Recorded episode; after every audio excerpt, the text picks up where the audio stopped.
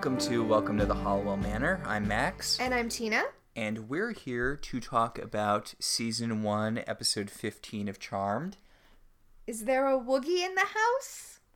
All right, I so hate that title. yeah, it's a terrible title, especially considering this is a really, really important episode of Charmed. Like, And it is such a ridiculous title.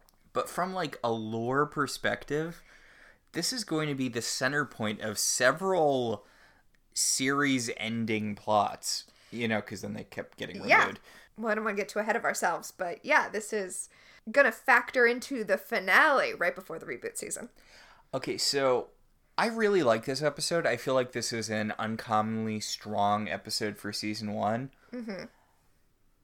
I said for season one, like season one doesn't have some of the best episodes of Charmed. It does. I think you were just infected by our Welcome to the Uncharted Territories podcast where we're talking about Farscape and season 1 is in fact kind of weak. I uh, I was actually going to bring up some of the just since you just since you bring it up, some of the foreign language titles to this episode Oh, those are usually better. specifically because well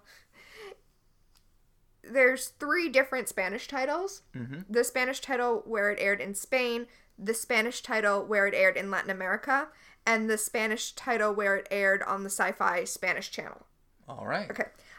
On the Sci-Fi Spanish channel, it was called The Halliwell Manor. All right. Fair. La Mansión Halliwell. Uh, in Portugal, it was called Secrets of the Manor. Ooh. Yeah. In Russia, it was called The Shadow in the Basement. That's a much better title. I mean, Yeah. Yeah. I always wonder how episodes like this, because I'm assuming like there's a whole art to translating this sort of thing when it's for a different market. I always wonder how like the different versions of this sort of show are in different markets, like how much they change in translation. Yeah. So there is an ancient Italian phrase for that that goes, uh, the translator is a traitor. Because it's very difficult to translate something and keep all of the meaning the same. I mean, that's why localization is a thing. Mm-hmm. And just if you get some anime that came out on DVD in the 90s, and if you watch, okay, I, I really enjoyed Ranma One Half when I was in college. Mm-hmm. And if you watch it dubbed and subbed, there are some episodes where the translation is entirely different. It's a different story, practically, which tells me that one of those translations is off. Also, that's why the answer to the dub versus sub debate is I don't know which translation is better.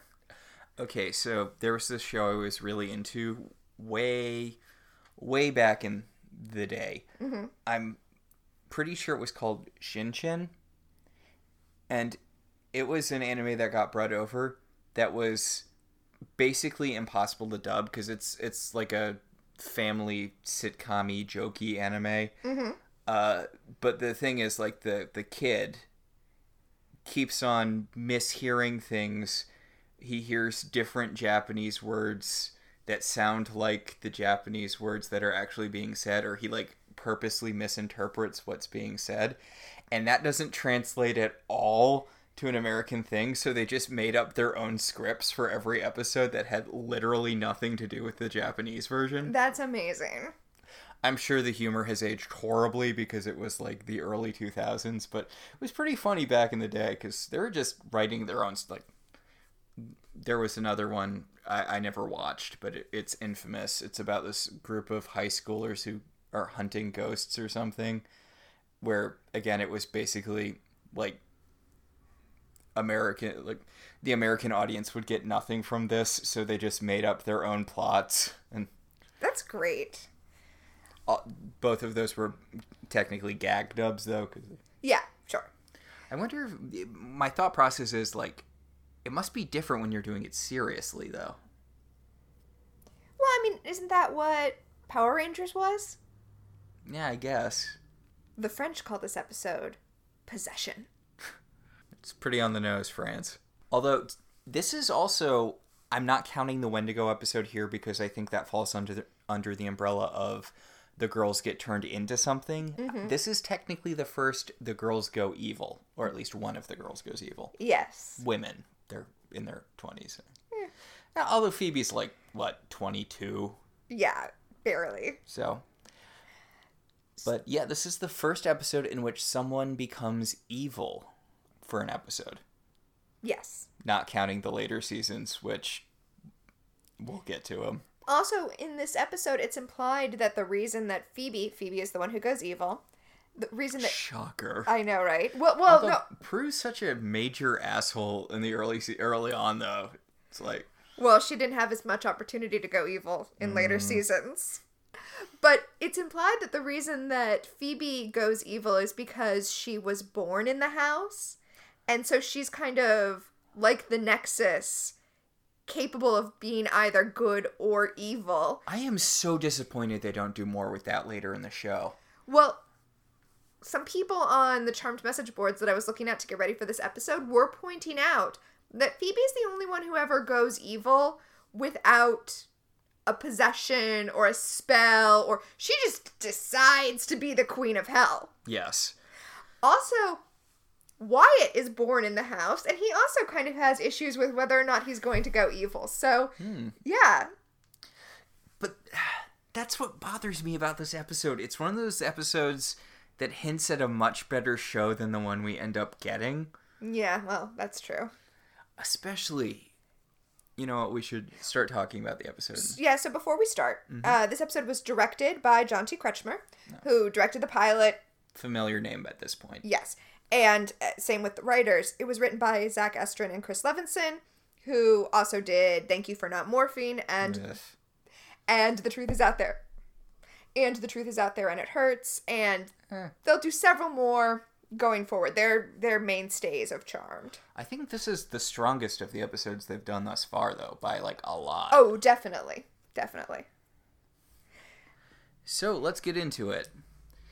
Uh, the episode opens with shit going wrong in the house. Well, I mean, it's an earthquake, and this isn't San Francisco, so that tracks for me. I've never been in an earthquake. I haven't either. Ooh. I mean, one happened on the East Coast when I was there, but I didn't notice it.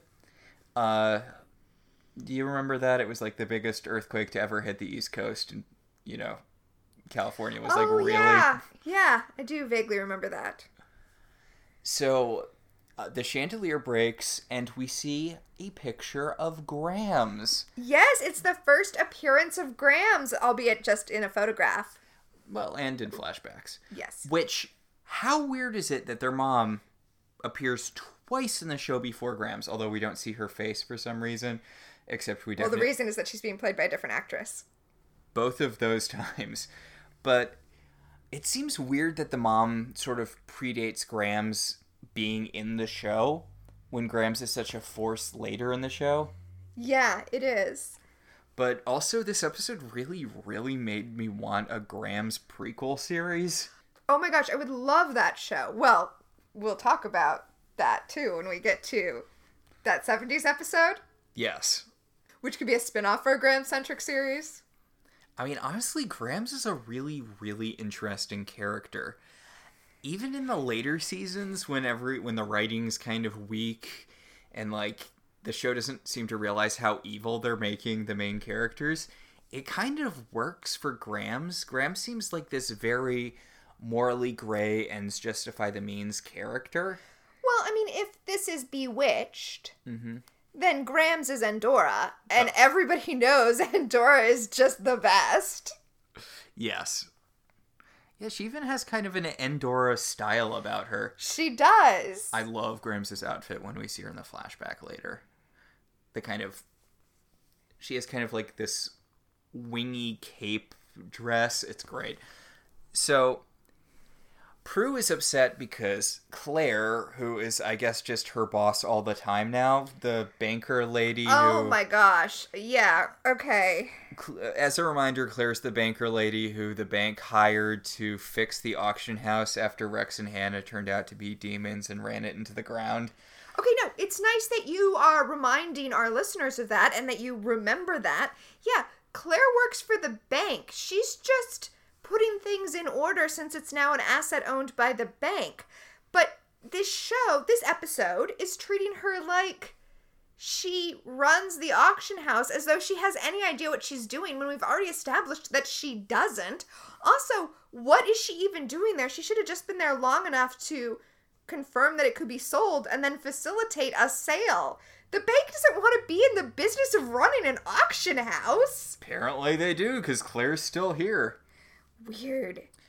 So This is like a subset of Piper's whole what is her job thing. also just does this ever actually happen? No. Prue's having the boss over for dinner, but an earthquake's messed up the house. Whoa. Oh, oh. I thought you meant banks running businesses that they foreclosed on. Yeah, that doesn't happen. No, also, yeah, having the boss over for dinner. I have like several different issues about that throughout my notes as they pop up, but I'm just going to go ahead and put them all out here now. Mm-hmm. This is a dinner that Claire is making her throw specifically because the VIP in question is obsessed with the Halliwell Manor. Yeah, they're trying to get a professor or something to. She's a professor, but she's from a wealthy family. They kind Ah. of throw that out there really quickly. So They're trying to get her to do something with the auction house, and they need to seduce her using Prue's big, sexy old house. Yes. But I don't know why Prue can't just use her words and be like, yeah, it's an old house. We had an earthquake and now it's behaving strangely, so we can't really have dinner there. Also, she's making Prue throw a dinner party, which involves like roping her sisters in to do stuff. It's not her sisters' jobs. Honestly, Claire should have hired a caterer. I, I feel like Claire's sort of pushing her authority as a boss. I I can't imagine my boss telling me, "Hey, you need to throw a dinner party for me and this important client." Like, isn't this? I mean, I get it. She's trying to show her the resources the auction house has or whatever, and the woman's a history buff. But this generally seems like the sort of thing you'd go out to dinner for. Oh, yeah, definitely. Well, and at one point she calls Prue a bad hostess, and I'm like, well, Prue's not really the hostess. This isn't Prue's party. You, Claire, are the hostess, and you're just using Prue's house. You know how she's scrambling to get everything done? That should have been you. You don't like ring the doorbell at 8 and expect to be served dinner. This is your party. You should have been there at 6 helping Piper throw things together in the kitchen. Hmm. Just whatever. She's a bad boss, which makes sense because that's not her job anyway. What is jobs? She's a banker. So the girls have hired a uh, handyman who's not Leo to come in and fix something that's going on in the basement because there's a weird smell coming from the basement. Which they're worried is a gas leak from the earthquake, which is a definite thing to be worried about. Although the man points out it does not smell like gas. Yes. Okay, so I do love this. Uh, I do love that this whole episode is kind of formatted like a horror movie. You could watch it completely removed from the context of Charmed, and honestly, if they buffed it out a little more, you could have a movie length thing with just this premise. Well, yeah, I mean, it's a classic haunted house story. And Charmed is particularly. Uh, and Charmed is a particularly good fit for haunted house stories because Charmed, at least in the beginning, when Constance M. Burge is in charge, is about family. It's about sisters. And the whole idea of the haunted house story, it's scary because it's the familiar made abnormal, the familiar made haunted, right? So it the haunted house story is intrinsically tied to family stories and also to possession stories. Like a possession story is at its heart a haunted house story. So it works with Phoebe being possessed, the haunted house. I mean, all the best horror stories are family stories. Yeah. So Prue and Piper immediately start making fun of Phoebe, who backs away from the basement door as soon as it's opened, because she has been scared to go into the basement ever since she was a little girl and was frightened of the Woogy Man. Which, by the way, Piper tells us is just the boogeyman, but she was a small child, so she pronounced it Woogyman. Yeah, which cute. But Phoebe's like, I don't know. I feel like I saw something down there when I was a kid, and they're like, whatever, Phoebe. Pfft, whatever. Like you're not fucking witches. Right? So this poor gas man mm. is down in the basement. All the lights go out. Yeah, not a good thing when all the lights go out. And we see this shadow rising up from a crack in the foundation. And it's scary, but also Grams buried the Woogy Man in cement. Is she a is she a mobster? Like Hey, how she, did that work? she doesn't have the power of three. She worked with what she had. Okay, so the Woogy Man is this shadow creature. Later in the show, the shadow becomes kind of entangled with the Nexus. When we see the Nexus itself, it takes the form of this shadowy thing that comes out and possesses people. Right. In this episode, the Nexus is a location, and the Halliwells and the Woogy Man are basically vying for control of that location. Yeah. The Woogy Man is this gaseous monster thing that's ambiguously trapped in the Nexus. It's stuck in the basement, which is sort of where the Nexus is. Yeah. Later in the show, they kind of just use the Woogy Man effect to show the power of the Nexus. It, it's sort of like they forgot that the Nexus was just like a thing for why the house was important. Right. And they made it an actual. They made the Nexus a force instead of a location, which Nexus implies. Yeah, and they made it specifically like the smoke is just the power of the house, and if you suck it in, then you can use that power. As opposed to the smoke being its own entity, which in this episode it is. Yeah. So the smoke envelops the gas man, and uh, things are not looking great for him. Nope, nope. But luckily for that actor, he is gonna play both the gas man and the Woogy Man, so that's good. Two paychecks. Right? Well, otherwise he'd have nothing to do from here on out. Point. Up in the kitchen, Piper has gotten the mail, mm-hmm. and she gives Phoebe an envelope, or, or Phoebe takes it from her rather. Phoebe, I guess, joined the Columbia Record House under a different name. Chandelier. God. Wow. Yeah, yeah. And okay, so first of all, nice little thematic thing because this has not important later in the episode. It's just a thing that's thrown out there that Phoebe did something that they consider morally gray. And Really? sh- hold on, that's that's my second point. Hmm. And she used a different identity to do it, right? So it's nice. It fits it fits neatly into the rest of the episode. Hey Piper, how'd you get that job of yours again? Oh, I'm just wondering if the writers didn't understand how the Columbia Record House works. Like, theoretically, the idea is that Phoebe gave them a fake name so that she could get all the free CDs, but she didn't plan on ever joining Columbia Record House. But you have to give them your information, your billing information, before they'll send you any CDs, because then they're going to keep sending you CDs when you inevitably forget to cancel. It's like the It's how that works. yeah, it's like the very first free trial scam, right? The internet has made it a thing, but Columbia Record House was the first one. Mm-hmm.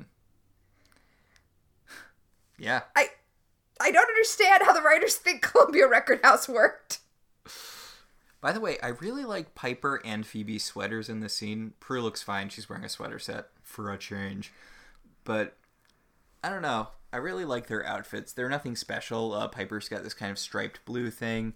Phoebe's got this like very big purple sweater. They it looks like good casual around the house wear. Yeah, Phoebe's is like a turtleneck. Uh, I have to say, Piper's V-neck looks very similar to many things that are in your wardrobe. Yeah, that must be why I like it so much. Yeah, I like those kind of sweaters. They Yeah. look good. totally. So Prue and Piper are, you know, making jokes about Phoebe having a dark side and, you know, you better watch out or the Woogy Man's gonna get you because he gets wicked little girls. And Phoebe's like, really? Don't make jokes. Like, come on. Yeah, they're witches. Don't make jokes like that. Especially because just then the gas man comes up from the basement and, you know, he's possessed right now. So he's like, I have found something in the basement. There's a problem that needs to be fixed. And Prue's like, okay, is this like a problem that will take a while to fix or a problem that you can fix in a very short amount of time, but it will be very expensive? And he's like, Oh, the problem will be solved as quickly as I can manage it. Yeah, he says by he says by tonight there will be no more problems. And the girls have no follow-up questions. In fact, not only do they have no follow-up questions, They leave Phoebe alone with this guy. yeah, Piper and Prue are like, okay, well, we have stuff to do, so we're gonna leave the only person without an active power behind in the house with this guy. Good luck, Phoebe. Down in the basement, we see what's going on with this guy a little bit. Mm-hmm. He's talking with a shadow. His shadow kind of detaches itself, Peter Pan style. Hmm. I do like that later this is a trick we see Cole use. Oh, yeah, I forgot that Cole does that. So it does sort of suggest an upper level demon thing going on. Yeah, Although Cole has an actual body, just not the shadow. yeah. I, I like the effect because it's it's nice and creepy and obviously a practical effect that is very cheap. Hmm. It's a it's not going to be a CGI effect that ages poorly. It's just shadow puppets. But yeah, the shadow tells the gas man that It wants Phoebe, which is convenient because she's the only one left in the house at this point. right? So, we go to credits from there and I guess this is a thing now. Okay, I guess this is just a thing. I counted. I counted. Mm-hmm. 45 seconds of establishing shots of San Francisco. Unnecessary. Un- we know that it takes place in San Francisco. They had to. This had to be like. I, I think this is how the show dealt with getting to exactly the amount of time they needed to be. They just made that they just shot for the show to be a minute under what they needed it to be. And then they could put in however many seconds of establishing shots of San Francisco they needed to fill it out. Yeah, we're, we twirl around that one building a few times. We're get used to those shots. I, I like that we see the streetcar all the time, but we never go there in the show. Like, the girls never ride the streetcar for as much as we see it mm. in the establishing shots of San Francisco. So I guess it makes more sense in this episode because there's not really a B plot at all. There's not, which is good because this show has been suffering the last few episodes from weak B plot itis, so Yeah. it was good for them to just excise that thing. So I don't know if this is a uh, thematic runner or whatever, but Prue noticed we when we come back from the 11 million hours of establishing shots of San Francisco, Prue is in her office straightening things up, and she notices a picture frame is askew, like the picture of their grandmother, mm-hmm. and she telekinetically fixes it because you know everyone has to use their powers at least once during an episode. I guess this could technically count as the B plot, but it's really well woven into the main plot. Well, so- I mean, if the B plot is the dinner party, first of all, it takes up a large section of the second act of the show, and it's integral to the action of the show. So, I guess it's not really a B plot then. yeah, it's just the second act. It's just part of the A plot. Yeah. So Claire comes into Prue's office and screws up her telekinetically fixing the picture, so she has to do it herself by hand. Oh no, it's so hard. Us, Prue asks Claire how she dealt with her first earthquake. So I guess she works for the bank somewhere other than California.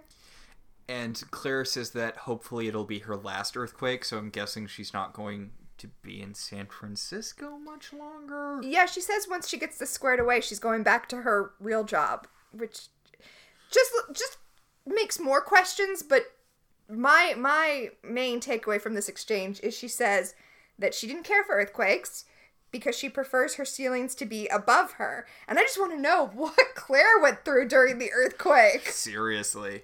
So Claire's, you know, blah blah blah, the dinner party, blah blah, everything has to be perfect because Professor Wuzzerbucket comes from money and her family has a bunch of really fancy stuff and they're all old, so So they'll use the auction house both to come and to go, yeah. presumably.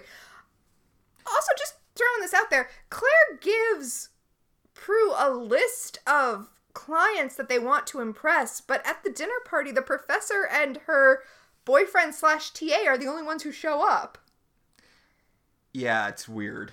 And and it's not like a bunch of people didn't show up because the professor walks into the office right now and tells Claire, "Oh, I'm bringing a plus 1." And so Claire tells Prue, okay, so it's going to be six instead of five, including the three sisters, you know, five. Now it's going to be six. So even though she just handed Prue a whole list, apparently she just handed her a big piece of paper that just had the professor's name and nothing else on it. So the professor comes into the room and she's like, "Oh, you're Prue Halliwell. I know so much stuff about your house." And Prue's like, "Okay." And the professor's like, "It was rebuilt after that big earthquake. You know, the one that swallowed that church that the master lives in." Oh wait, no, sorry, different show. But the Halliwells acquired that bit of land when the house that was there before them collapsed in a earthquake. All right, so I do like that this is a like relatively recent history thing. Like it, it's in Mm-hmm. the 1900s. So I do like that. I also feel like it kind of suggests that maybe the Halliwells were behind the earthquake that collapsed the old house. Oh, I didn't take it that way at all. I mean, I guess now that you say that, that makes a lot of sense because they'll tell us that the Nexus amplifies either good or evil depending on who holds it. Hmm. So if that was when the Halliwells, ahem, hold on, we'll talk about that in a bit at the end of this episode. That's when the Warrens seized it to make it a stronghold for good. Huh. Yeah. Interesting. You know what else is interesting? What? This professor character. This is the only episode she appears in, and I am so disappointed about that. She's okay, so first of all, she has a creepily big smile, which is just perfect for a kind of slightly off character. I also really like her dress. Yes. Not as a dress. As a dress, it's kind of ugly, but it really works with this character. Also, a Berkeley professor of architecture who's tuned into spirituality of places, like which places have occult histories, mm-hmm. and that being a fascination of hers, but her herself not being a witch. And to add to that, she has red hair. So she's not a witch like the dark haired sisters, and she's not a victim or a demon like all of the blondes we get. Mm. She would have been a perfect addition to this show. Well, you know who she reminds me of? Who? Andy in the pilot. Yes, Andy, because he knew that there was something else in this world, even though he wasn't a part of it. And he knew all of this witch stuff, even though, you know, not a witch. Ah, This show really suffers from a lack of good civilian characters. It really does. That's I guess that's part of why I just really wish this professor appeared in any episodes other than this one, but nope, this is it. I I think I just need to write some fan fiction about her. So Claire rushes the professor out of the room and she reminds Prue to add one to the list because the TA is coming. And then we do a phone transition to Piper. I pointed that After you pointed it out, Yeah, okay, so this is actually the only time it happens in this episode. But phone transition to Piper because Prue calls Piper to let her know there will be one more for dinner. And we cut to Piper on her cell phone at the wine store. Mm-hmm. okay, I do love how Piper is reaching for a thing of wine. She looks down at her list to make sure it's the right thing of wine, and this guy's hand snakes in from behind her and grabs it from That's right super on. rude. It is. And he's like, Oh, was this yours? I didn't notice. And she's like, Yeah, it was. And I'm using it for a really specific, you know, sauce or whatever For coq au vin. for coq au vin. Like, look, I'll just buy you a fancier bottle of wine. Also, she's like, buy this wine instead. It's better for drinking. This one is really for cooking, which is what she needs it for. And the guy's like, nope, sorry. My boss, who grew up at a vineyard and told me to get it, and I've already burned my whole lunch period and been to three different wine stores. Okay, his boss told him to get it. He had to do it on his break.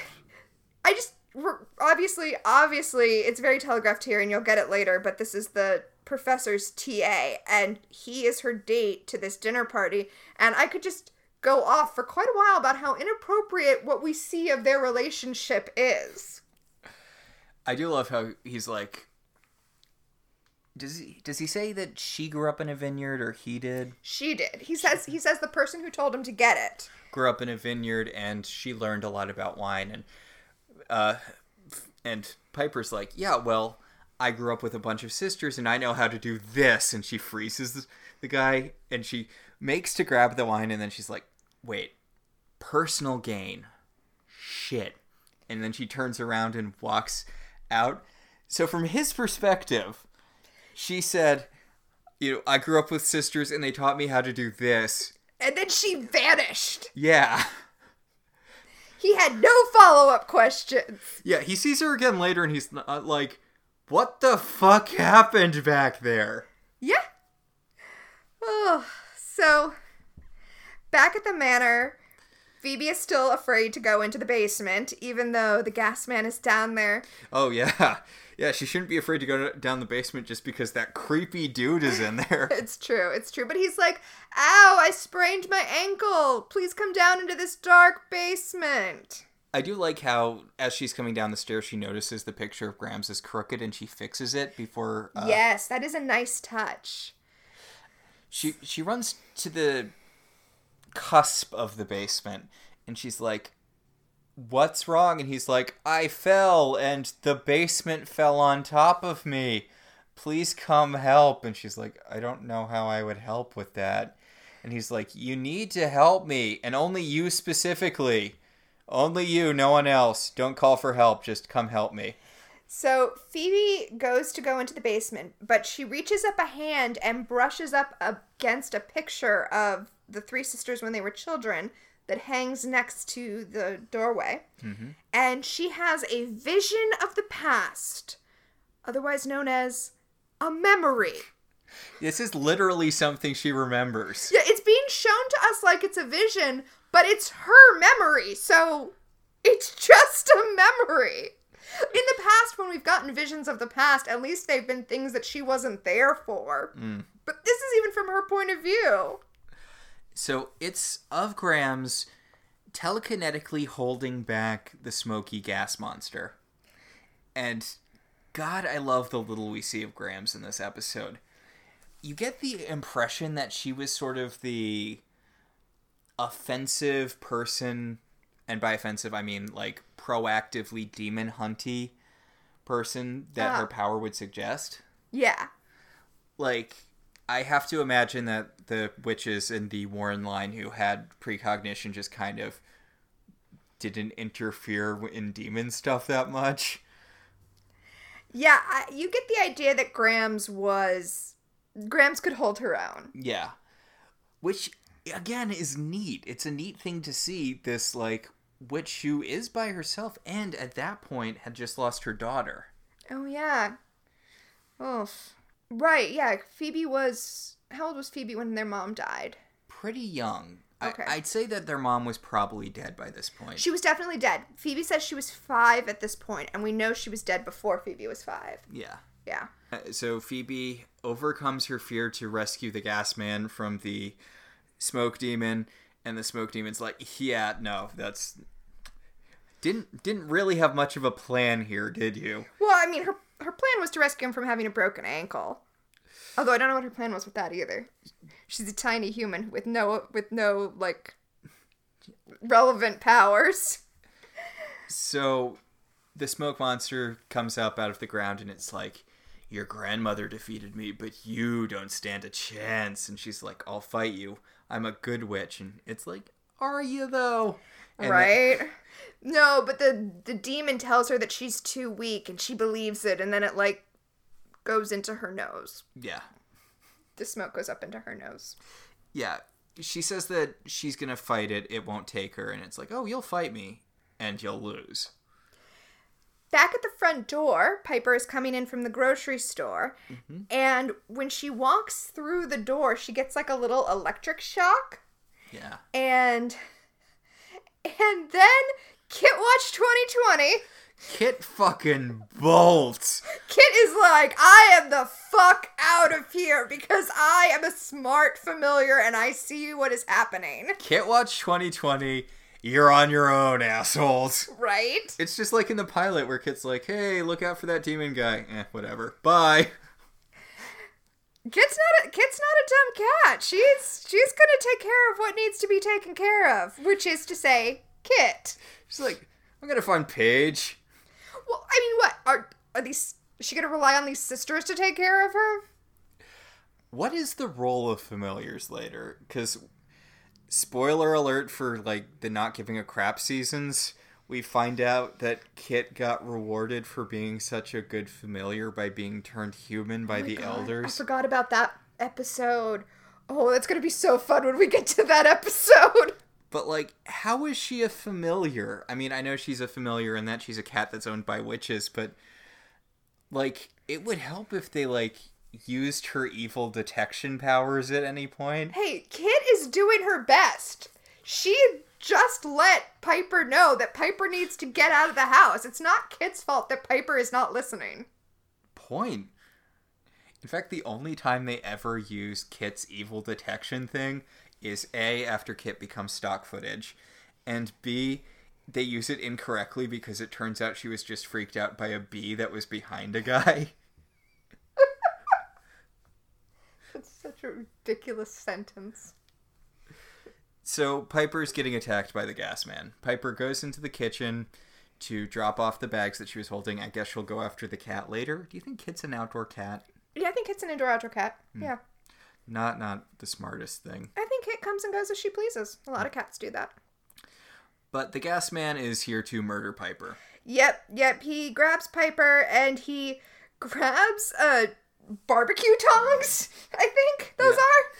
I'll Something I like about this is that he's specifically holding her not to pin her, but I mean, yes, to pin her, but in a way that prevents her from using her powers. Yeah, he grabs her hand so that she can't freeze him. And Phoebe runs up from the basement with a baseball bat. No, no, no. She runs up from the basement, and Piper's like, Phoebe, help! And then a baseball bat poofs into Phoebe's hands. Yes, we don't actually see it poof at this point. Yeah, we do. Oh, we do? Oh, yeah, I guess we do. So Phoebe hits the guy with the baseball bat. He falls over, fairly not dead, which, you know, I mean, I- I mean, it's the TV thing where you hit someone in the head and it's just the unconsciousness. Uh, yeah. Okay, so I just watched all of Elementary, mhm. which I had never watched before. I'm really glad I did. It is much better than Sherlock. Yeah, yeah. Wow. Anyway, I watched all seven seasons in like a week because of the whole thing that's happening with everyone right now. Everything, yeah. And I was really, really pleased that about halfway through the series, Sherlock is diagnosed with post concussion post concussion syndrome and actually has to deal with all of the times he's been hit on the head. It's like affected him. Yeah. Because it's not good for you. It's not. So I also I also enjoy how straightforward like this is because Piper's like, "Oh my god, Phoebe, you saved me. Where'd that bat come from?" And Phoebe doesn't try to like lie or BS or anything. She's like, "It just kind of appeared." And Piper's like, "Just kind of appeared. You opened the closet and it was in there." And Phoebe's like, "No, I held out my hand and then just poof, there was a baseball bat in it." I thought I wished I had a bat. Then I had a bat. Yep, yep. So Phoebe's like, looks like I got a cool new power, but first let's call the cops. Because Andy is contractually obligated to be in every episode. Yep. I think it's funny that the cops show up in this episode, but since the plot of this episode doesn't involve any of the sisters being under suspicion for anything, in this episode, Andy is completely unfazed by how many times they get called to this particular address. So, uh, Prue's like, "Hi, Andy," and he's like, "Hey, Prue, do you want to talk about our relationship?" And she's like, "Nope," and she just barges into the house. Hey, fair. fair. And uh, she gets electric buzzed too. I want to point out the house doesn't ever seem to do this to demons, which, you know, Well, okay. It's not the house that's doing it. It's because the Woogy Man has taken control of the house, right? Hmm. Now that the manor is in his control, he can do all sorts of things with the house, including shock the sisters and when he's strong enough, block them out altogether. What I'm saying is, when the sisters were in control of the house, if they would like sit down and read the Book of Shadows and like do their job, they could probably do stuff like that. Thank you, because this happens a few times throughout the course of the series. People will use sometimes the Nexus, sometimes the dollhouse in the attic, which is a weird thing, Yeah. but they use it a few times to control the rest of the house. I guess it's like a voodoo doll of the house. It's sympathetic magic. Yeah. But whenever an evil force takes over the house, the first thing they do is seal it against the charmed ones. Why don't the charmed ones ever cast any spells to keep demons out of their house? They're really bad at being witches. I as I was saying, we were watching this episode, right? They're basically trust fund witches. Hmm. They're just witches because their parents were witches and their parents were witches before them, but they don't put in the work. I mean, honestly, I kind of get the impression from. I know it's not really backed up by that 70s show, but I kind of get the impression that Grams did have wards around the house. Oh, yeah, I'm sure she did. Because you'll note that Patty did not die in the house. And Grams did die in the house, but it wasn't because of demons. She had a heart attack. Right, but Prue died in the house. Yeah, but Prue died in the house, and basically all of the sisters die in the house a lot.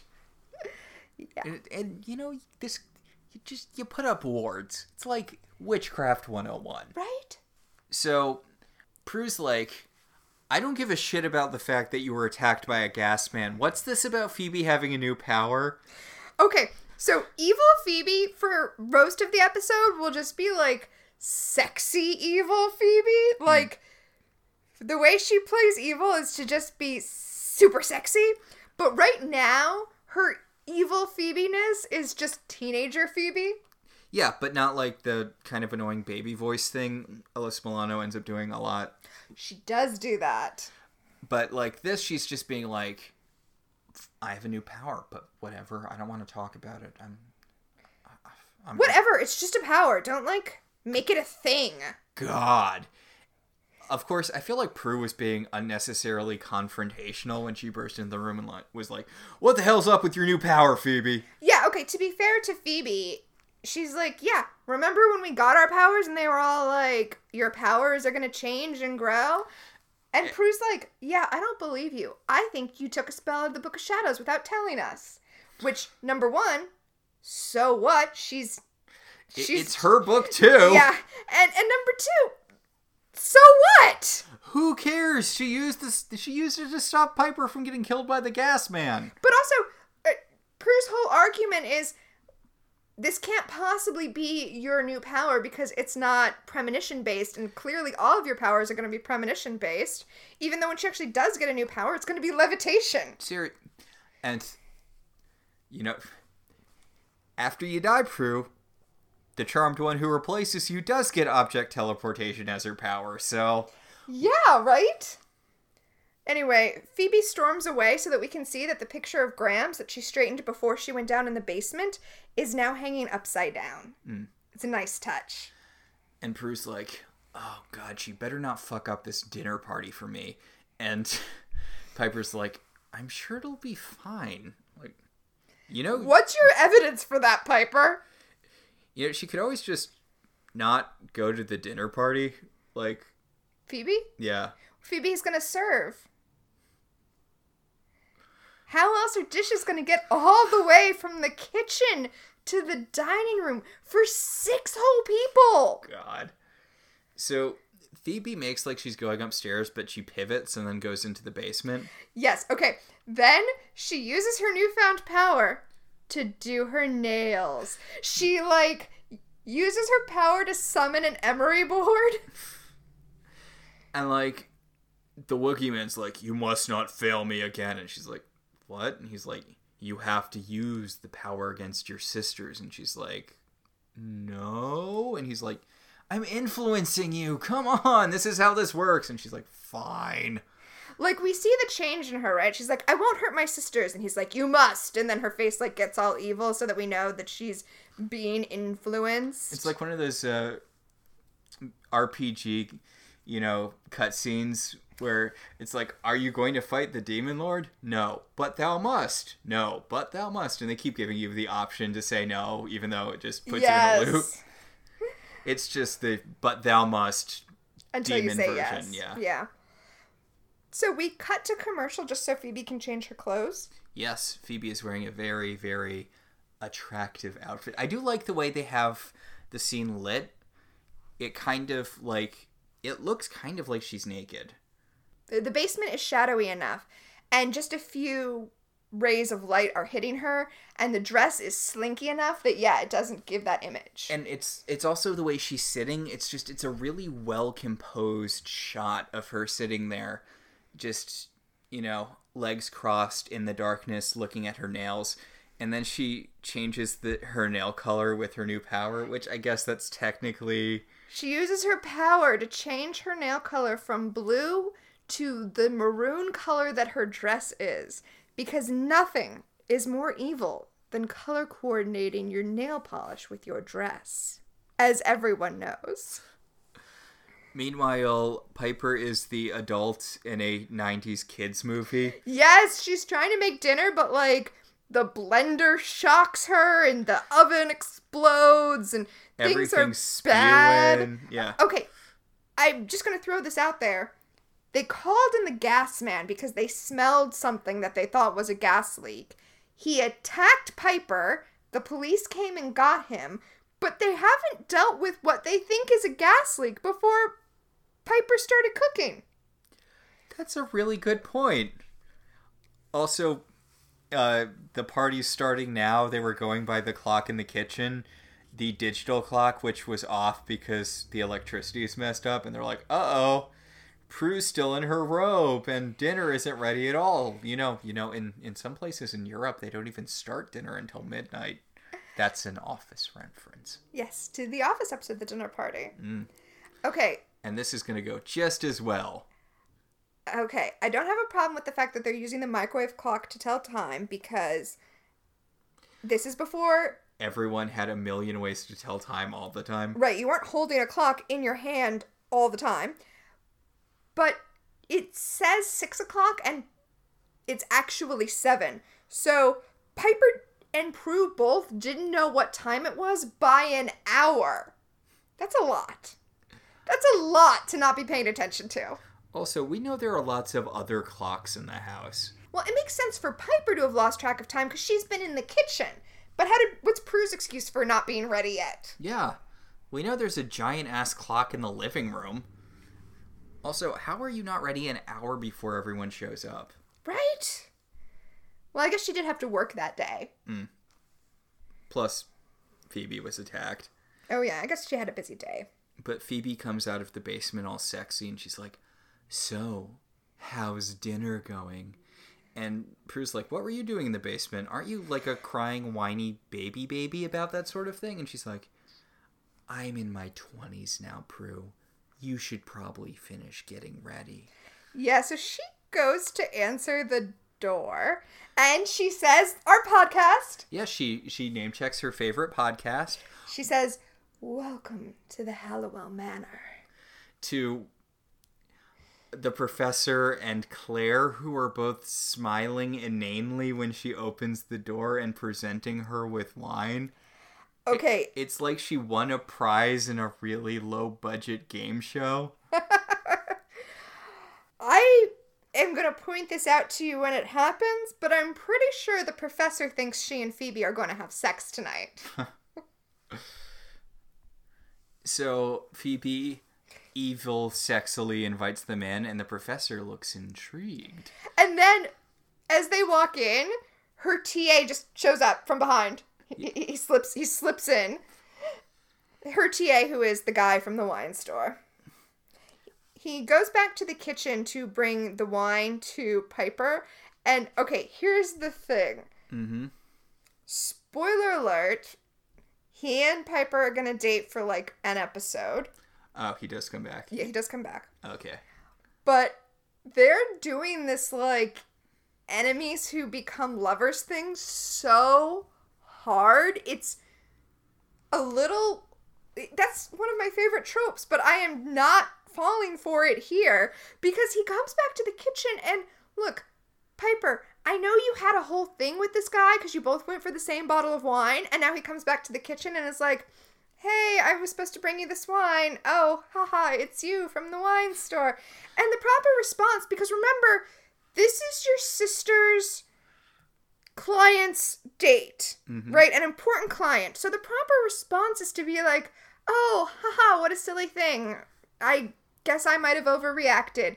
Please enjoy dinner. But no, she's like, you! How dare you enter our home! Uh, I'm kind of on Piper's side here, though. This guy comes off as a major league douche. Yeah, it's true. I yeah, he's he's real like bro-ish. Yeah. I don't know. I mean, yeah, bro, but more specifically, like, Frat bro. yeah, like fancy fat frat bro. Like, my daddy owns everything. Draco Malfoy. Yeah. Also, by the way, Piper has flour like all over her face, like hmm. to a comical extent, like you said, like an 80s children's movie. Yeah, he hands her the thing of wine and he's like, truce. And she's like, "Mm, get out of my kitchen. She's like, "No, I hate you." And then he's like, "You have a little flour on your face." And she's like, oh, really? I'm cooking. Which, you know, yes. And he's like, it's, it's there and there. And he keeps pointing at her face. And she's like, please get out of my kitchen. Right? Please stop pointing at me, strange man. I was attacked by a stranger like an hour ago. Get out of my face. Ugh. anyway, Phoebe comes into the kitchen and is like, "So, are we gonna eat or not?"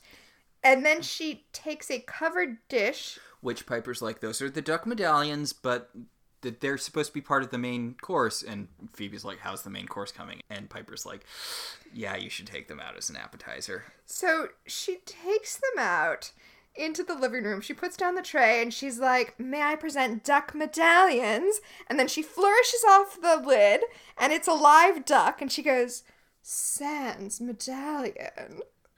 So What? What a weird, evil thing to do.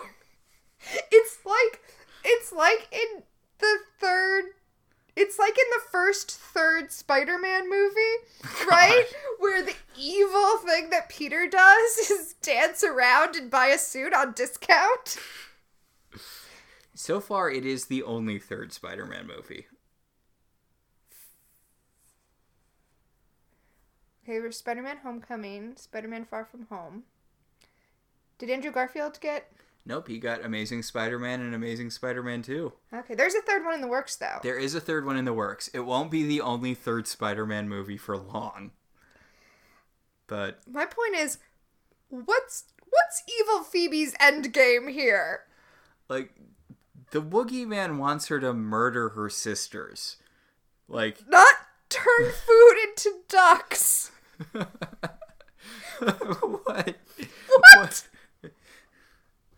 I know you wanted me to murder Prue, but instead I weirded out her boss by turning food into dogs. What are we doing here, Phoebe? God.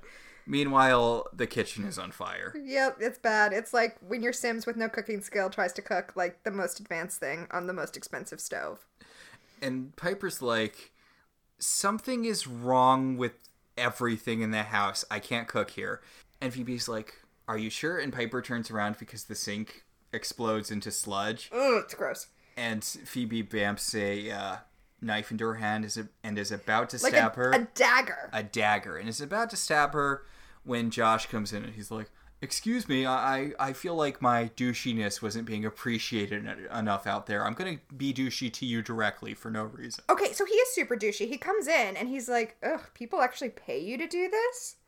What a rude thing to say. Honestly, I feel like Prue's kind of a jackass for not being like, "Hey, my sister was just attacked by someone. Let's not do this tonight." Also, our house is falling apart from the earthquake. What? What, what is happening? This episode is good. I feel like we're getting caught up in a lot of minutia here, but yeah, there's a lot of little stuff that's just so Prue is giving Professor Lady a tour of the house, and pr- the professor is explaining to Prue why the house is so important. I think we touched on it a little earlier. Okay, so she says that the house is important because there is no other house in San Francisco like it. But the reason it's unique is because of where it's located. And guess what? That's how objects in space work. There, there can only be one object occupy. There can only be one thing occupying one space at one time. That's how things work. But she tells Prue that it's located at a spiritual nexus, so it's equidistant from the five spiritual elements. Also, there's some ley line stuff, Yeah. but for the most part, there, it's at the center of five elemental hotspots, which they'll go through later in the episode, which feels kind of unnecessary, but fine. No, it's I, I think it's cool. Even though it's kind of Da Vinci Code esque, but I still like it. I was thinking it was kind of Batman 66 ish because it's a little leap in logic y. Yeah, well, especially when she's like, water is signified by the bay, and then picks out the point to be the bay. It's the it's massive. It's all the water. Could be anywhere. Oh, so Mono means one, and rail means rail. actually, I had an issue with this in in my day job because we had a piece of property that was described by referencing uh, its position to the water, but it only referenced its position to the water from one direction. So I'm like, well, it's the water. That could be anywhere along this coastline. This this whole thing is void and we need to like regroup. Mm. So now we get this weird scene because Prue has to run into the kitchen and see what's going on in the kitchen. And Phoebe goes to the professor and she's like, I guess I'll continue your tour. honestly, they are like I fucking. What would you like to see, Professor? She even like kind of, the professor even kind of like bites her lip when she follows Phoebe. She thinks she's getting late tonight. And not from the TA that she has an inappropriate relationship with. Yeah. Meanwhile, Piper is throwing a literal temper tantrum on the kitchen floor. She's sitting on the floor of the kitchen kicking her feet because nothing works. Which, you know what? We've seen what's been happening to her. I feel like that's fair. She's had a long day. Yeah, she's like, literally, the house is stopping me from cooking. And Prue's like, hey, hey, hey, you need to make some goddamn food for those people, or we're all gonna be out on our asses. Well, and then Claire comes in and is like, Claire. Well, and then Claire comes in and is like, Prue, can I talk to you about what a bad job you're doing with this party? This party is a fucking mess. and she st- and Claire steps out, and Prue's like, okay, time to call it. Which, you know what? That is great. That is smart, and that is great. She's like, you know what? Clearly, we can't have a party. I'm gonna go kick everyone out. Uh, as the two of them leave the kitchen, Phoebe takes the opportunity to be like, hey, Professor, do you want to see my basement? And the professor's like, oh, wait, you were talking literally. Eh, okay, fine. I mean, okay, I guess.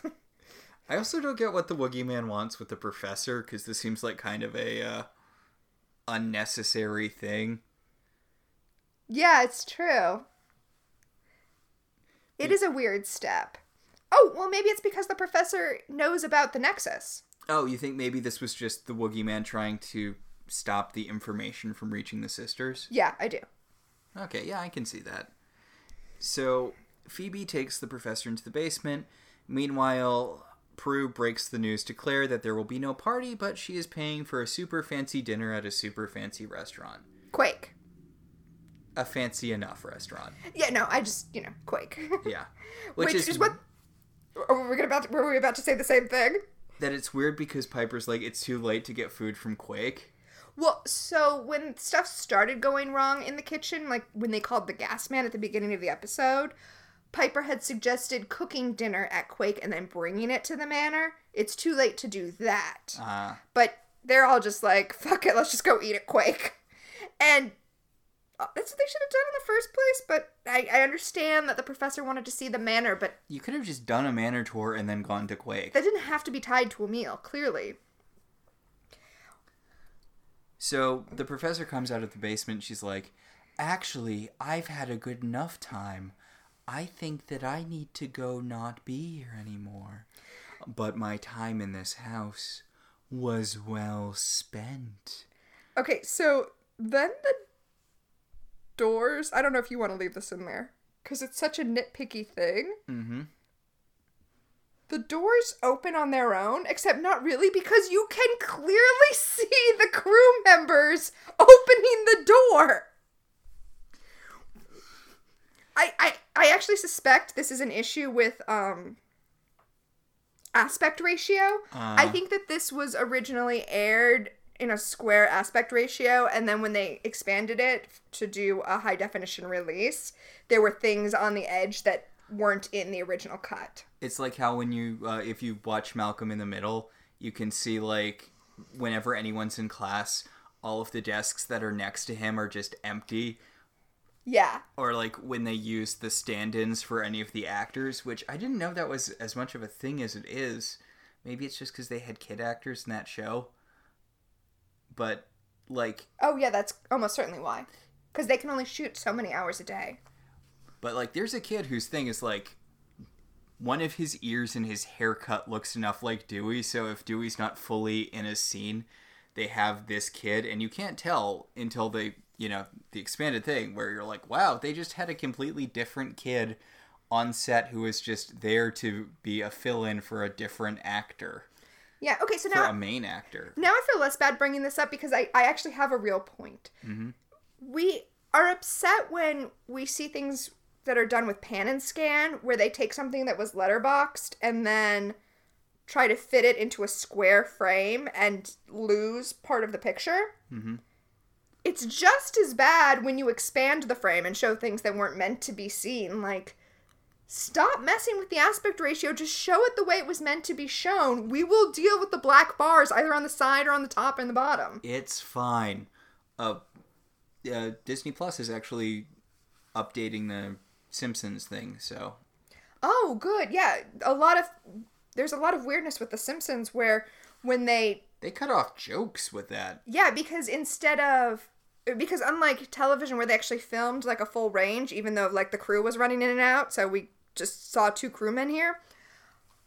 With animation they only drew so much. So they didn't expand out. They cut off the top and the bottom. which kills a lot of jokes. Why would you do that? Especially in a show as reference heavy as something like The Simpsons. Hmm. they you know they put a lot of detail in there for you to pay attention to. The So- least you could do. The least you could do is memorize every one of those people's names. But uh so everyone's leaving the party and Claire's like, "You better have a really good explanation for this tomorrow, Prue." And Prue's like, "I mean, there was an earthquake and a bunch of stuff in the house got messed up." So before they head over to Quake, though, they realize Phoebe hasn't followed them, and they're like, Phoebe, why are you being so weird? And what is happening? And Phoebe stands in the doorway of the manor and says, This isn't your house anymore. He told me to cast you out. And then this is shot at like a Dutch angle, so she's slanted towards them, and Prue runs at her, and the house does the force field thing where it electrifies and pushes her back. And then, okay, I, I like this. Phoebe steps back and closes the door telekinetically, the way Prue usually does. Yeah. It's a very neat touch. And, okay, so Alyssa Milano's evil acting is not great, but her fighting off her evil acting is. Yeah, okay, I can see that. I mean, I don't really. I mean, I'm I'm joking about it, but I wouldn't say it's bad that her evil acting is bad. It's not bad, it's, It's just. it's hammy. It's she not- made choices. It's not good. Look, she made choices and she committed to those choices. And with a show like Charmed, that's honestly all I want. So we cut to the next day, and I guess Piper and Prue just slept outside of the house? Okay, yeah, it's the next day. They're on the stoop. Did they go to Quake? No clue. And we never find out. Like, I understand that this was like an issue they felt they had to deal with, but I feel like they probably could have still gone to Quake and salvaged that. Maybe they did and they came back afterwards. I, I'm gonna assume that's what they did. But yeah, they're they're on the stoop. And poor Prue, by the way, like when they left the house, Piper was in her cooking outfit, right? So the sweater and jeans and a jacket. But Prue is in her slinky black dress and super tall heels, and that's what she's going to be stuck wearing for the rest of the episode because she can't get back into the house.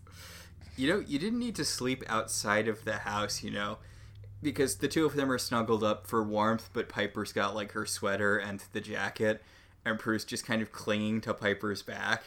Yeah, when they left the house, they were on their way to Quake, so they must have had their purses with them. You could have, like, gotten a hotel room. Yeah. You didn't have to sleep outside of the house. Although, I guess maybe the implication is that they spent all night trying to figure out a way back in. Prue does talk about how they've tried they've tried everything, but their powers can't get them back in the house. What will work? And Piper just throws a brick at the window, and the brick gets zapped with electricity, and she's like, "Well, I mean, I would have felt stupid if I didn't try." You know, that's fair. That's fair. So Prue immediately thinks that Phoebe turned against them. She's like, "The house has turned on us, and so has Phoebe." And Piper's like, "She was possessed. Like she she was obviously possessed, right?" Right. Okay. So Piper's Piper brings up the very obvious point, and then Prue's like, "Oh, you're right. Maybe we should focus on what's controlling the house and Phoebe instead of just blaming Phoebe." Oh. So they're going to talk to the professor because she knows the house better than they do. Meanwhile, inside the house, like the lights are flickering and glass is just randomly breaking. And the wallpaper is peeling. It's a nice creepy effect. Oh, also, all of the pictures going up the stairs are slanted now, which I like. But Nexus, Woogy, you own the house now. Stop messing it up. It's yours now. He's redecorating. This is what he wants the house to look like. All right, I guess so. So I do like that he flipped the picture of Grams back right side up just so he could set it on fire. yeah, it burns away. So meanwhile, the professor is being arrested because she tried to choke out Josh. Yep. Oh yep. well. Yeah, we learn this because she's being dragged by by the police, and Piper and Prue are there, and Josh is filling them in. I I'm curious why Josh doesn't have questions about why Prue is wearing the same dress she was wearing the night before. Anyway, he tells the girls that The professor doesn't usually go in for that sort of metaphysical thing, which really I- I think he meant more that he she doesn't share it with people because she knows it'll sound weird. Hmm. But he luckily he also knows everything that she knew about the house. Also, he's gonna follow her to jail and make sure everything's okay, but they can go up to her office and just fuck around with stuff if they want. Which is fine because it economically gets us where we need to be, but you just met these girls last night and one of them has been outright hostile to you. That's super nice of you. Yeah. So he mentions the whole, you know, blah blah blah ley lines, blah blah blah, five seats of power or whatever. I mean, I guess this is a neat thing to sort of for later why the house is important in the show, but it does seem a little unnecessary that they need to okay actually find the different sources of power because it doesn't really do anything for the uh Okay, so I actually really like this scene. They pull out a map of the city and they get like a piece of string so that they can find equidistant things the bay, for water. the hot springs. for fire. This uh, park called Kenwood Park that used to be a forest for for wood. It was specifically the park that their mom used to take them to. Yes. Um, the Twin Peaks, the highest point in San Francisco for Earth, and this other place where they where there was gold. They they Prue says that they panned for gold during their fourth grade field trip there. for metal. For metal, yes. And so those are the five elements. And yeah, like like we hinted before, the bay is kind of uh A cheat? yeah. It's all water. That especially because it's the first sticker they put down. Like if you wanted to do the other four elements and then you were like, and then we'll put the bay where it works geometrically, that would have been one thing, but that was the first marker they put down. And Prue draws a pentagram onto the map, and the house is in the center of the pentagram, which, yeah. Well, okay, but it's not just in the center of five points. The five points themselves are equidistant from each other so that they form a perfect pentagram. And Prue's like, it's not just a spiritual nexus, it's a Wiccan one. Which, what? Well, okay, first of all, it's older than Wicca, but let's not get into that. No, I it's I, I like this. I like this moment. I, I like the moment where she pulls out the ruler and connects all the lines and sees that it's a pentagram.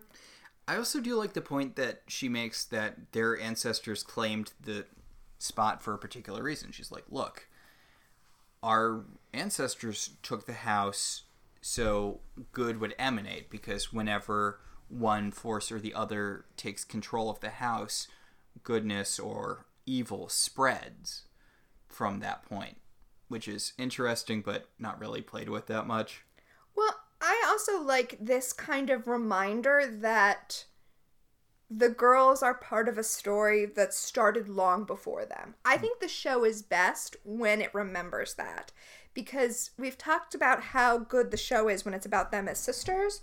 And this is not just about them as sisters, but them as sisters who are part of a lineage. I- I feel like the show has more weight when it's about when it's about that as opposed to when it's about like excuses to put them in sexy outfits or scale pasties. Although, to be fair, this is a sexy outfit episode, too. I I mean, It's not a fetishy sexy outfit. yeah. And also, I was going to bring it up when we see her in a couple of seconds, but I really like. I really like Phoebe's second outfit in this episode. Piper and uh, Piper only gets the one outfit, and uh, Prue only gets her morning outfit and her dinner party outfit because they don't get to go home and change. Meanwhile, Andy and Daryl are going to talk to uh, the sisters. because they were dealing with the professor, which really shouldn't be their thing. Their homicide, right? She just choked a guy. Yeah. He's fine. He's fine. Well, and also to follow up on the gas man who apparently, oh, he had no record of ever doing anything violent before he tried to murder Piper, so clearly. Well, so that was a weird thing, and then of course this is the last place the professor was before she started attacking people. Daryl says, uh Daryl says, Why does it feel like we live here? I mean, honestly, you don't. Like, most of your. Like, you deal with the sisters a lot, but it's not really at their house that often. Yeah, yeah. The, the reason you feel like you live there, Daryl, is because this house is full of witches who are doing witchy stuff all the time and really affecting your job. And maybe you'd do it better if you would acknowledge that that is happening. So Phoebe opens the door to greet Andy, whose hair looks so bad in this episode.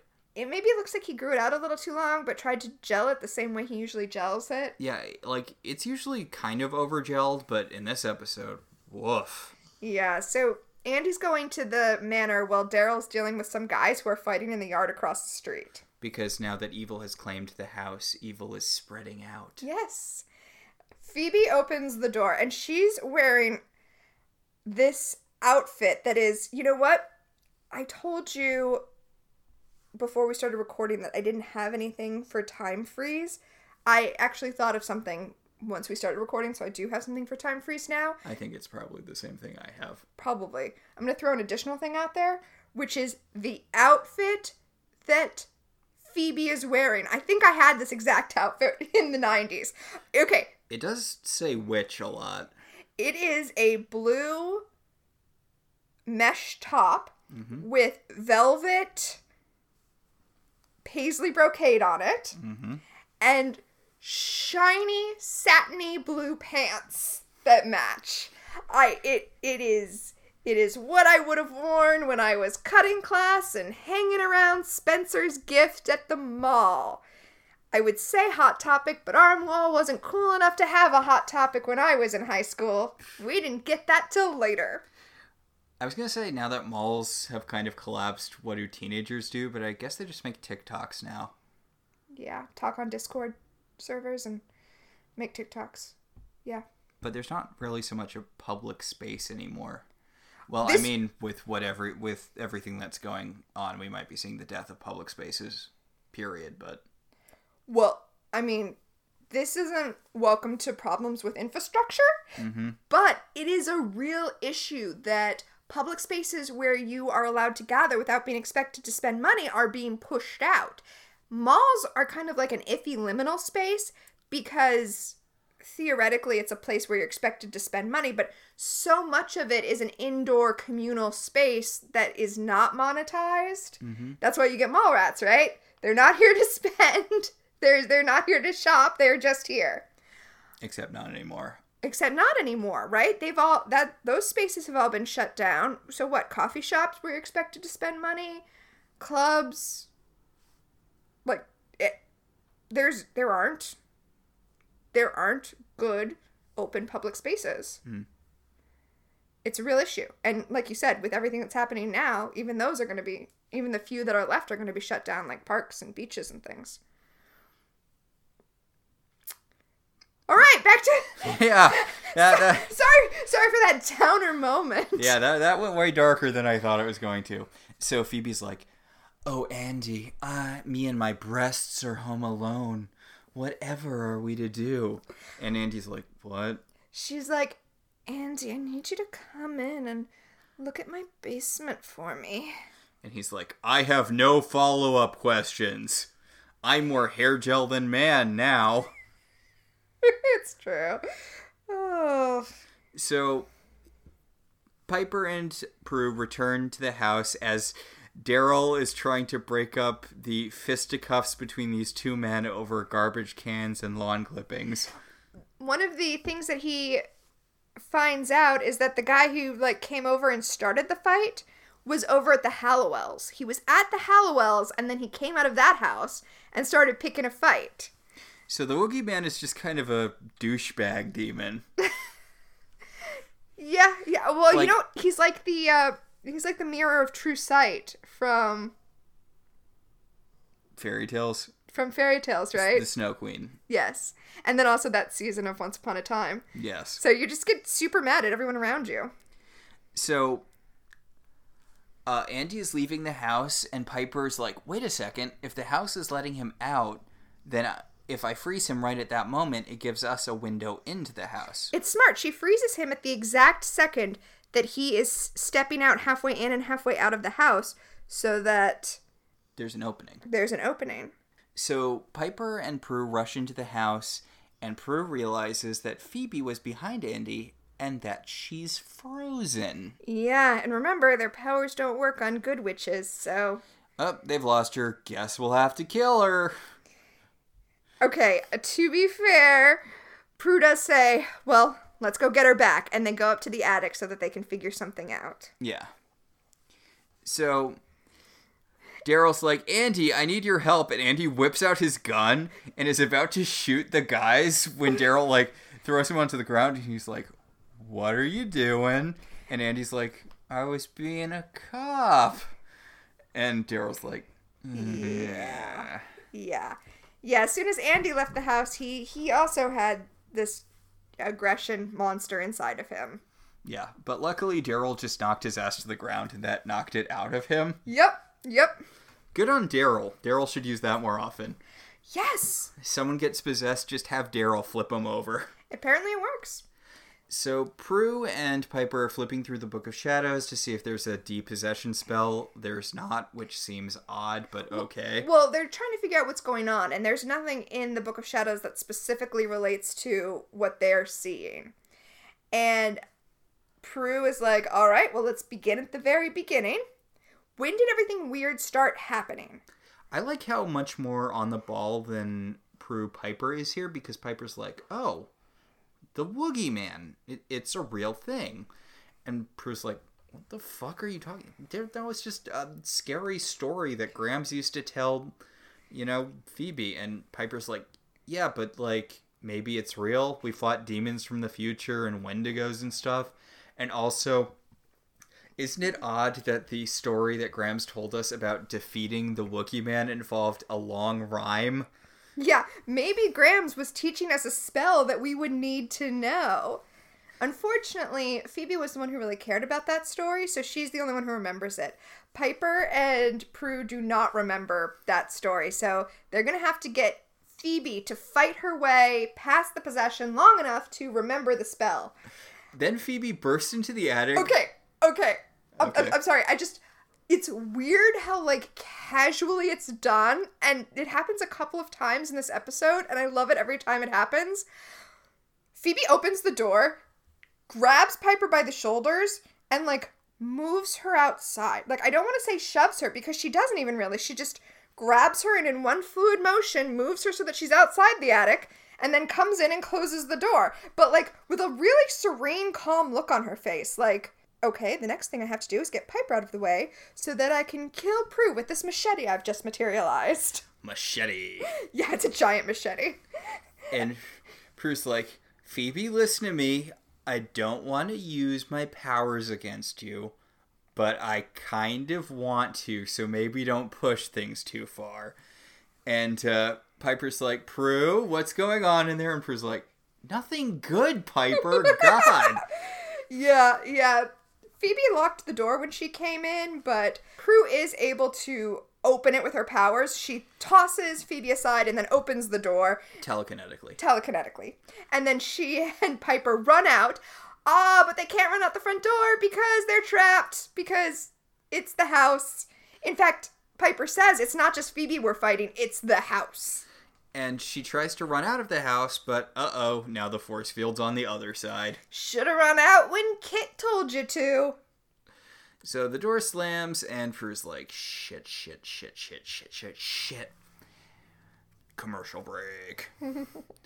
so we got back to the house where they're sitting in the solarium, Piper and Prue talking about what they're gonna do. Well, they're trying to remember the story. And it's like you already established that you don't remember it. You already established that you need Phoebe. She's unconscious in the attic right now. You may as well face off with her now, because that's what you're gonna have to do. Probably should have t- tried like tying her up or something while she was unconscious. Yeah. That But- would have been smart, but whatever. So they're talking about what to do about Phoebe when they hear her scuttling around the rest of the house. well, Phoebe overhears them talking about her, and she knows they don't want to kill her, so she's like, ah, I'll do the same trick that Gasman did. And she's like, help, I'm stuck in the basement. And, And- Piper And Piper's like, I mean, that's obviously a trap. and Prue's like, yeah, I know, but what else are we gonna do? Like we we need we need her. We need, you know, we need her to wake up and remember the spell that kills the Woogy Man. So we need to go into the trap in order to get the cheese, the cheese being our sister. Well, I mean, to bring it back to something that I was mentioning on our other podcast, Welcome to the Uncharted Territories, when we were talking about how, you know, the game master throwing out things that are obvious traps. Mm-hmm. It's like, well, yeah, it's a trap, but that's where the next plot point is. So what? We're gonna not go with the trap? Yeah. So they're gonna go into the basement and try to use their powers against the Woogy Man and then shake Phoebe a whole bunch, you know, so she wakes up. Yeah, I, I guess that's the plan. It's weird because the plan isn't really very formulated, but it works. So I guess I'm not gonna argue with results. So they go to the basement. as they're out there, they see how dark it is down in the basement. And Piper's like, oh, wait, there was something about the light, like us being the light or needing a light to fight the shadow. You need a shadow to find the light, and uh, you need a light to find the shadow, but that doesn't make sense because shadows run from light. And they're like, oh, wait, it's a shadow. Let's take this flashlight with us. Which, I mean, that would have been a good idea even before you got to the poem, but that's okay. That's okay. 'Cause It turns out the flashlight isn't actually useful. It's just that's a line in the poem that destroys the. Uh, Yeah, and, and I mean they're starting to remember the poem. So they go down into the basement. and uh, Phoebe's behind them, and she's like, "Ha ha, have fun uh, fighting the Woogy Man, jackasses." Okay, so the same kind of like no nonsense calmness that Phoebe had up in the attic, Prue has down here in the basement. She just turns around and she slams the door in Phoebe's face with Telekinetically. telekinetically with just a detached expression on her face, and she's like, one evil at a time. Yes, because Phoebe was not actually in the basement. She was just Trying to get them to go into it. well throwing her voice from it or to know, it. whatever. Yeah. So So Phoebe breaks the door open and she's like, I'm going to stab you with this knife. And then the Woogy Man's going to, I don't know, take over the world or whatever. It's going to use the Nexus to spread its evil everywhere. And Prue's like, Fight it, Phoebe. You know you can fight it. And she's like, I can't fight it. I'm not strong enough. If only there was some sort of power I had that would allow me to break through this through use of a premonition. And then she like reaches up and she touches the s- picture of her sisters and has the same premonition of Grams that she had before. Specifically, I think the reason she has this premonition is because when she reaches up to touch the f- picture, she's standing in the same position as Grams was when Grams was fighting the Woogy Man. So it's like body memory, it's muscle memory. I also we get a fuller shot of Grams's outfit, and I love it. It's it's a dress that's got kind of a cape that's attached at the fingertips. I love those, by the way. It looks great. So, So- seeing her grandmother stand up to the Woogy Man or whatever helps her snap out of the possession.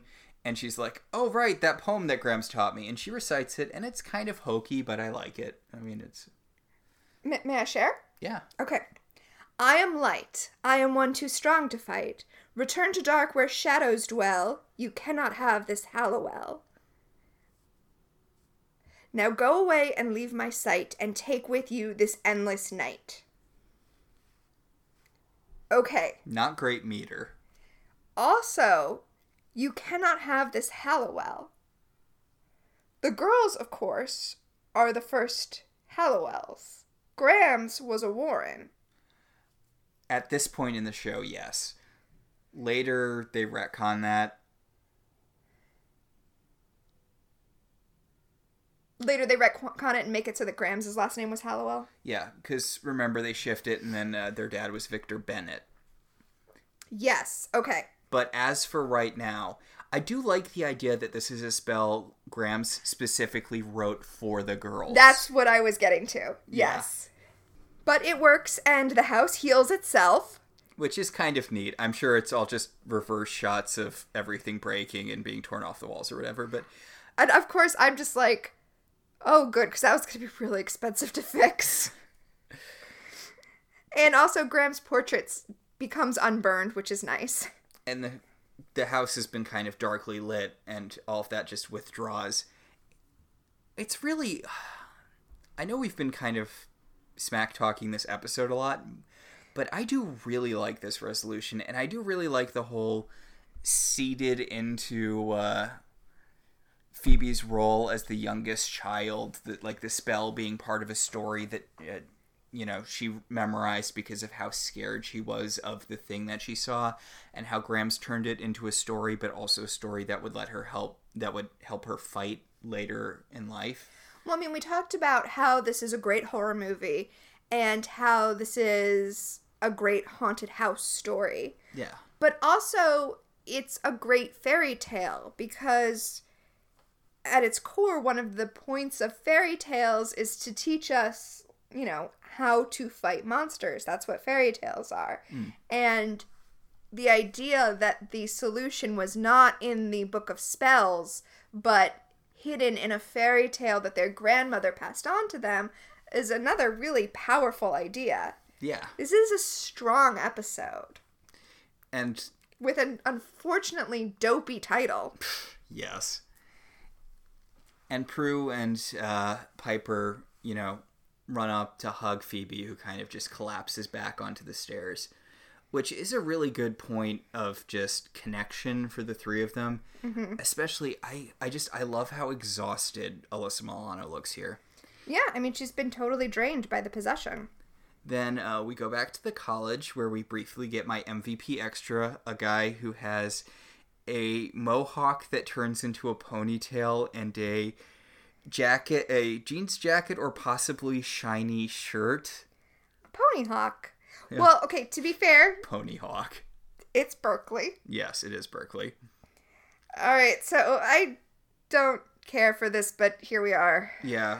Oh, it's Piper, and she's talking to Josh, and oh, the professor will be fine. And as soon as they release her from the psych ward, and how he's taking her classes, and Yeah, so she's being censured by the school because she tried to choke out her TA, and now he's in charge because I guess that's the way it works at the school. I mean, I feel bad for the gas man. Like, Damn, yeah, they never really deal with that, do they? like he he's going to jail for some time for Huh. you know being possessed. Yeah, huh. Anyway, Piper and this guy whose name is Josh, Piper and the TA like flirt. Mm, I hate it because they were both so mean to each other. This isn't. This is unearned. Thank you. It's unearned. He gives her the bottle of wine, like another bottle of wine, because he gave her the other one at the house, which means that bottle of wine that was super hard to find, he went out and like Found tracked down another bottle of it. And she's like, "That's actually really nice of you." And he's like, "Oh, actually, actually, I'm a very nice person." It's like, ugh, barf. So the last scene is in the attic. The girls are all cleaning up from presumably still from the earthquake and all of the Yeah. stuff that went down. Because like the house magically fixed off the stuff the shadow did, so But they were still an earthquake. And they decide that the time has come for them. Oh, they they talk briefly about how Andy got like a one week suspension for pulling his gun on two citizens for no reason. yep. Yep. They also decide that it is time for them to add to the Book of Shadows. Uh, Which- Phoebe feels really unworthy because she feels ashamed that the shadow was able to claim her. She So thinks easily. She must be the weakest. Even though, as we discussed at the top of this episode, and as her sisters tell her, it's because she's the only one who was actually born in the manor. Yeah. And she talks about how maybe that makes her like the Nexus, something that could be either good or evil. And they're like, free will exists. Like, I mean, does it? We'll talk about that when we meet Paige. mm, Remember the one day where a witch gets to decide if she's going to be good or evil? God. But Yeah. let's not talk about this stuff. Let's focus on this really good episode. and oh, So they decide that they're going to add Phoebe's spell into the Book of Shadows. And they're like, look, you're not evil. You're going to contribute to our family legacy with the spell that you used. Which, I mean, I find it really appropriate that Phoebe is adding it, not just because she's the one who remembered the story and therefore, like, it's right, it's good and right that she put it in there, but also she's the one who is most invested in the book itself. Hmm. Like, Phoebe is the one who is most invested in the Charmed Ones as a legacy. So she's the one who cares most about keeping up the book. I kind of feel like they already added something to the book, but I can't remember what it is off the top of my head. No, I'm pretty sure this is the first time. I think you're thinking about how their mother was writing like the Oh, yeah, how their mother was adding stuff into the book when uh, as a ghost. Yeah, as a ghost to help them fight Barbas. You're right. But uh like it's nice and all, but technically their grandma wrote that spell. I also do like it when they take care of the demon of the week without using a power of 3 thing. Yes. And it makes sense because this is a demon their grandmother fought, although I guess she just sealed it away. She didn't like defeat it permanently. Right. And I, I like that they, they bring that up. She just sealed it away, so they knew so she knew that the girls would have to fight it one day. That's why she gave them the story. And they know that they've just sealed it up so their ancestors might have to deal with it. Hmm. So that's why they're putting the spell in the book. Yeah, that is kind of a neat moment. Yeah. Yeah. I really enjoyed this episode. I know we said a lot of bad things about it. I mean, I think we also talked about the good things about it. This was a, this is a strong episode, and I I think it really benefited from only having an A plot. Oh, absolutely. I also think it benefited from adding to the mythology. I think in this show, episodes that lean on the history of the Charmed ones are stronger than Monster of the Week episodes. Hmm. Even though in other shows like X Files, it the Monster of the Week episodes are the ones that are really memorable. Or, I mean, yeah, and we haven't hit the point because it's still really early on, but myth driven shows weren't as strong of a thing back then. Yeah, they definitely were not. And I feel like sort of shows nowadays have an issue where they don't allow for monster of the week stuff as much. Yeah, so it used to be that you didn't want to do too heavily into this mythology and continuity because you're just going to pop in and watch an episode if you're home that night. But now with time shifting, with streaming, you know, people are going to sit down and binge all seven seasons of Elementary. So, you know, you may as well. Elementary is actually a funny example because most of Elementary is episode of the week, but that's because it's on CBS. Yeah. But people are going to watch things all in a row. So why not? But sometimes we just need a saving the cat moment, right? We just need to see people doing their thing and being good at it. Yeah. Which kind of deviates from the point. This is a good episode of Charmed because it is a mythology episode, because it establishes stuff that will be important later till the very end of the show, till literally the last episode of the show. The Nexus is a big, important thing. And honestly, this feels like a good episode for setting that up. Yeah, yeah. I think I'm just arguing for a good blend, right? You don't want oops on mythology. Yes. So we should go into our segments. All right, let's do our segments. So our first segment is premonitions, where we look into the future or past and see which actors are, were, or will become famous. And I didn't recognize anyone, but it sounds like you have some people for this. So okay, so I have two. Mm-hmm. So the first is uh, Richard McGonagle. I know, right? Yeah. Who played both the Gas Man and voiced the Woogy Man, both when it's a shadow and when like his voice is coming out of Phoebe. Phoebe. Yeah. Yeah. And that makes sense because he is predominantly a voice actor. He's done just a ton of voice work for. He was in Avatar, which is on Netflix now. Ooh. Um, Who was he in Avatar? he's Bato. Oh. Huh. He's uh, he's Mr. Incredible in all of the Incredible stuff that's not the movies where Craig T. Nelson does it. Uh, Dan Castellanetaing it. Yeah, he was. Uh, he's in Ben Ten. He's in uh, Duck Dodgers. He's Apocalypse in X Men Legends Two: Rise of Apocalypse. Ah. And um, here's a weird, random, fun one. He's the voice of Sanders in the episode of Community where they have the KFC space truck. He's the computer in that. Wow. Yes, and uh, just a fun like on his IMDb page under the trivia, one of the trivia's for him is he is known for his deep sonorous voice. Fair. Uh, is your other person Grams? Because this is the first episode we get Grams. Yes. because she she's one of those perpetual hey it's that person like she's in an episode of friends She is in an episode of Friends. She is like, hey, that spunky old lady. Like she's the cool grandmother, right? Like she's Auntie Mame. Like that's that's her character archetype, and she plays it on many many shows. What, what what's the actress's name Oh, I'm sorry. Her, her the actress's name is Jennifer Rhodes. ah oh that okay i'm sorry uh, it's just i've seen her name in stuff before Yeah, in um in Grey's Anatomy, she's just in one episode, but she plays a woman who broke her hip because she was having sex during an earthquake. Like she's just the cool pistol Auntie Mame character. Like that's her that's her niche. Also, weirdly, she plays Veronica's mother in the Heathers movie. really Yes. huh wow huh but yeah like you will recognize grams if you see this like she's been in a lot of stuff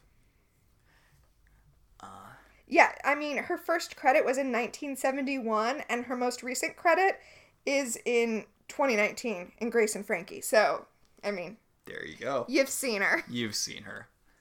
That'll bring us to our second segment, Time Freeze. What specifically dated this episode? I think we're gonna have the same thing. Okay, yeah, you go first because I think you're probably right. The CD club thing. Yeah, I hadn't thought about it, but Columbia Record House, I'm pretty sure, is not a thing anymore. Yeah, I think the internet put many, many bullets into that head.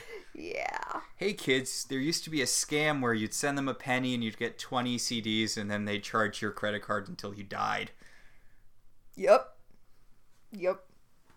I missed out on that because I was not heavily into music until it was easier to get it from the internet.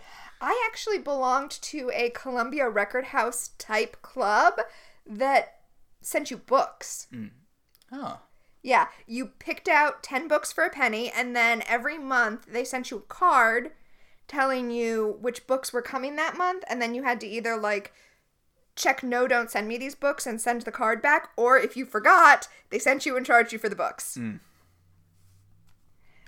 Yeah. For me, music wise, by the time I was old enough to start listening to music, I um, iTunes was a thing, and uh, I feel so bad for my mom because like we shared an iTunes account because we only had the one computer, mm-hmm. so like half of her play because you, you couldn't really make playlists, so half of the stuff on her iPod was just the crappy music I was into in middle school. Oof. Which, if that's still on your computer, mom, and you are listening to this, feel free to delete all of it. It's fine. I can live without your computer having Jimmy Eat World on it. Oh. Speaking of freezing time. And that'll take us to our last segment telekinesis. What genuinely moved you this episode, if anything? Okay, so for me, it was just such a tiny moment. Uh, When Piper and Prue are getting ready to go down to the basement and have their final confrontation, they get the flashlight out of the, you know, junk drawer in the kitchen, and they just kind of face the door, and Prue says, okay, let's fight this. And just that moment, the two of them together, ready to go save their sister, it it really struck a chord with me. Okay, so mine is when Phoebe kicks them out of the house when she's taken over by the demon thing. I, I said it earlier. I feel like the strongest acting moments for her isn't when she's being evil, but when she's breaking through. Right. And the bit before she tells them that, you know, before she's like, this isn't your house anymore, when she's like, you have to leave. And you, like, she's been being evil and threatening, and it kind of slips there, and she's just scared. That really worked for me. This is a strong episode. Yeah, this was a really strong episode. Um, good job, Charmed, you know? Yeah, yeah. So next what have we got next week? So next episode is which Prue is it anyway? Oh, this is the cloning one, right? A dangerous mortal uses a crystal sword to suck powers out of people and targets Prue as his next victim. But actually, the episode after that is going to be that 70s episode. Awesome! Yeah, Oh, we're so close. So close. I, I effing love that 70s episode. Me too. I do too. I'm very excited to get to that episode. So you know what? We will get through which Prue is it in order to get to that 70s episode. All right, so I believe that will about do it for this week. Yeah, I guess that's it for this week. Our show is partially listener supported. If you want to be one of those supporters, head over to our website, www.welcometotelevision.net, and click on our Patreon link. We like to thank our current $5 and above patrons Beryl, Patricia, Sam, Cassidy, Alex, Alicia, Ryan, Maricruz, Rosa, Javier, and Benjamin. If you'd like to support the show in other ways, you could always rate and review us on Apple Podcasts. It helps other people find the show. If you want to talk about this episode or any episode of any television show, you should join our Facebook group, Welcome to Television. We can also be contacted at I Love TV Zines on Twitter or I Love Television Zines at gmail.com. So until next time, I'm Tina, And I'm Max. and this has been Welcome to the Halliwell Manor.